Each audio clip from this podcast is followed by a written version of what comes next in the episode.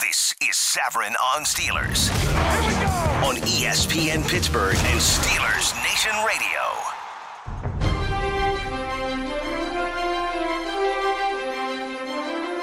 Hit hard and you just make sure you get outside. Cause I'm coming, I'm hitting that, I'm hitting it like a brick. I'm hitting that, I'm hitting it like a brick.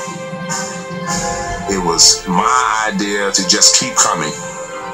Just constant, constant pressure. I'm going to keep pounding on you.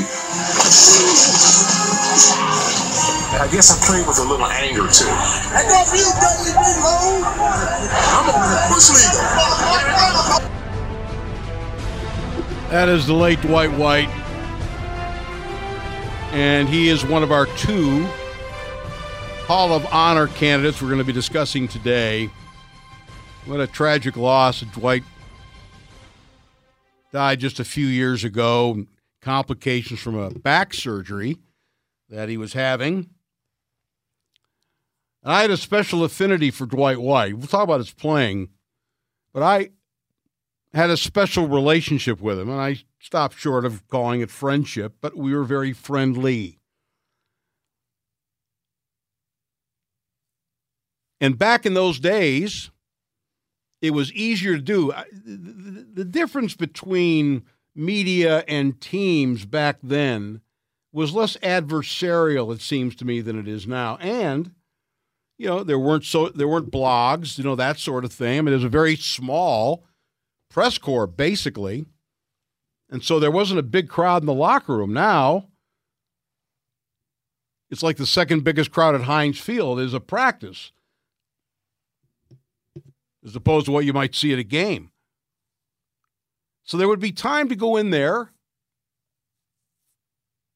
and sit down and talk to guys. And the other factor was, at that point in my life, I was the same age they were. It wasn't like now. I walk in, who's that old guy stumbling in? I was the same age as they were, and I remember many, many a time that I would sit down at Dwight White's locker, even if I wasn't going to interview him on tape or anything, just sit there and we'd talk about things.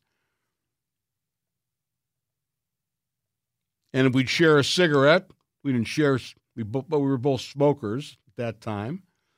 And this may interest you at the in the Steelers locker room at Three River Stadium, there were ashtrays in each player's locker. And I won't tell you which players smoked, but there were several. 1977, 6, 7, 8, you know, different then. And I always maintained that relationship with him. And I don't think that Dwight White got his just due, and, and primarily because he played – on the same line as Joe Greene and L.C. Greenwood. And they were, of the steel curtain, they, they were the biggest stars, the front four. I mean, Fats Holmes, that's one of the things that kind of kept him up at night, that he saw the kind of impact that Joe Greene was having, and frankly, the kind of money that they were paying Joe Greene, L.C. Greenwood, maybe Dwight White to a lesser degree. And it always bothered him. George Perles, the defensive line coach, told me years later that was always a big thing with Ernie. Ernie straightened out his life, and he too is no longer with us, unfortunately. It's interesting that the steel curtain, the only one remaining, is Joe Greene. Even Steve Furness passed away. Now, John Banaszak is still very much alive. I see John now and again. But of the original front four, of the steel curtain, Joe Greene's the only one left. And it might be that Dwight did not get the attention that he deserved. The funny thing about him is he did have a streak in him. I think everybody who plays in the NFL, certainly that position, has to. But he also played with a great and boundless joy.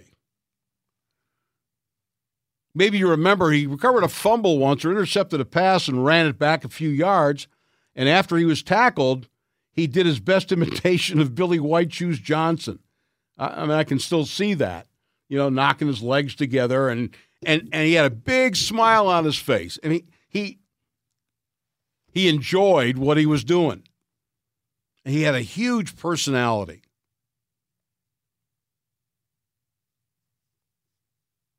Really wore his emotions on his sleeve. And he was a hell of a player and a great pass rusher.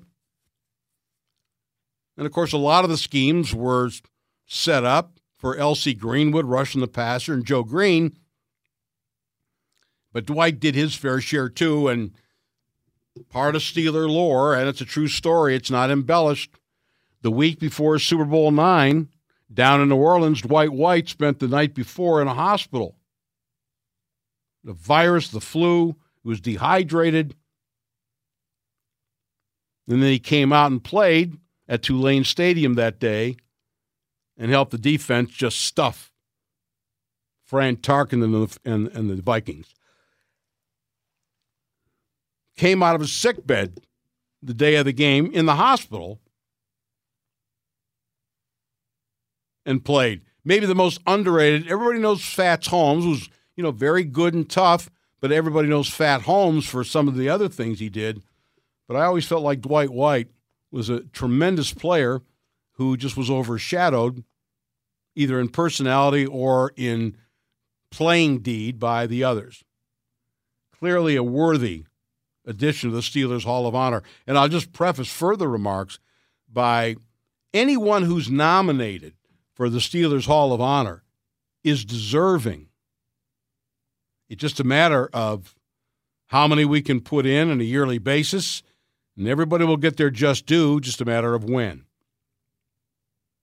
Bill Cowher, I will tell you, without laying bare any secrets of the committee, came very close to being so honored last year.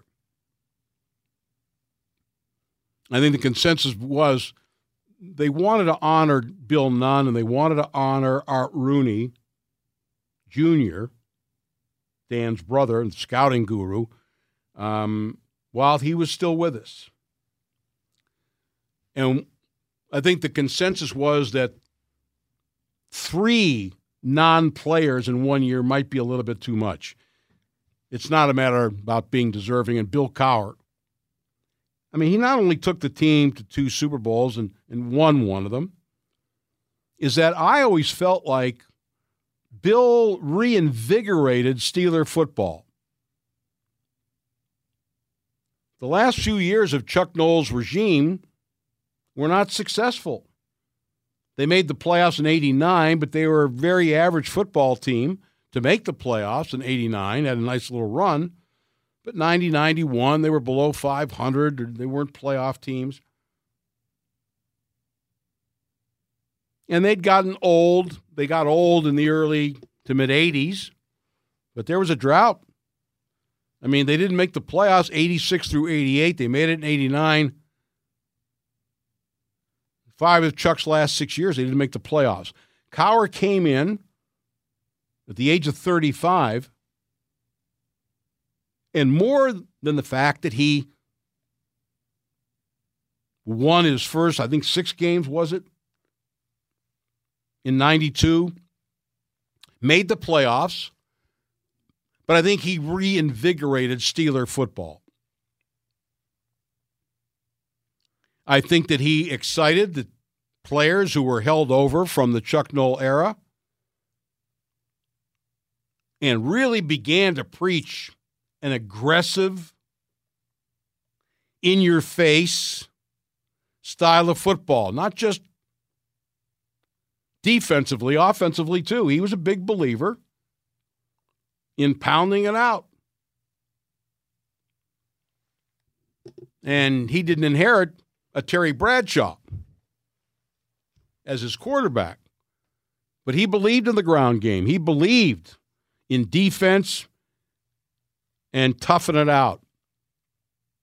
And his teams played like it.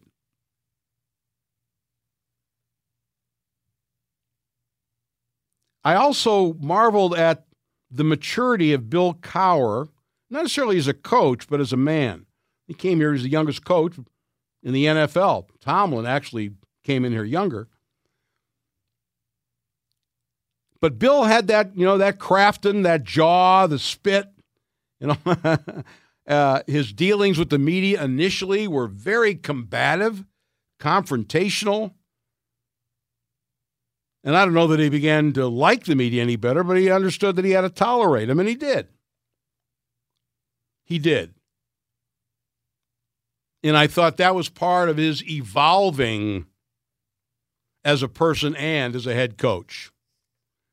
Should Bill Cowher be in the Hall of Honor? Absolutely. Probably deserves a spot in Canton as well. Tomorrow we'll talk to a guy who occupies a spot in both halls. Franco Harris, Pro Football Hall of Fame. Franco Harris, member of the Steelers Hall of Honor. Be talking to Franco tomorrow at 1 p.m.